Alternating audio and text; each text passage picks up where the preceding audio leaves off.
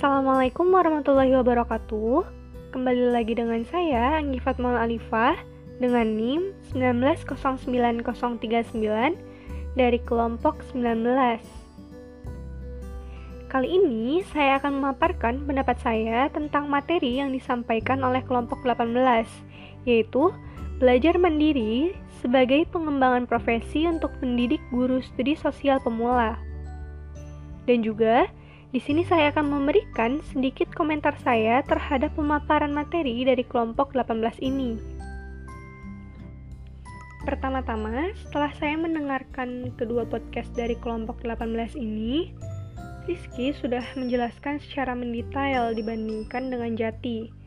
Namun, di dalam podcastnya, suara Rizky tidak terlalu terdengar dengan jelas karena suaranya yang terlalu kecil. Dan juga, Jati menjelaskan terlalu terburu-buru. Selanjutnya, mengenai materi bab ini sendiri, membahas tentang metode pengajar dalam menyampaikan materi. Nah, dalam bab ini terjadi pro dan kontra mengenai cara penyampaian materi IPS tersebut. Ada yang beranggapan bahwa menyampaikan materi harus diiringi dengan hal naratif tetapi harus bersangkutan dengan hal-hal sosial. Dan ada juga yang menyebutkan bahwa penyampaian materi PS ini tidak perlu menggunakan hal naratif, tetapi langsung saja pada intinya.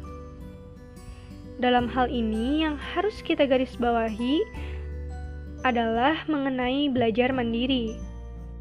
Seperti yang disebutkan oleh kelompok, bahwa seorang pendidik harus bisa menguasai panggung Menguasai panggung di sini maksudnya seorang guru harus bisa menguasai atau mengendalikan kelas.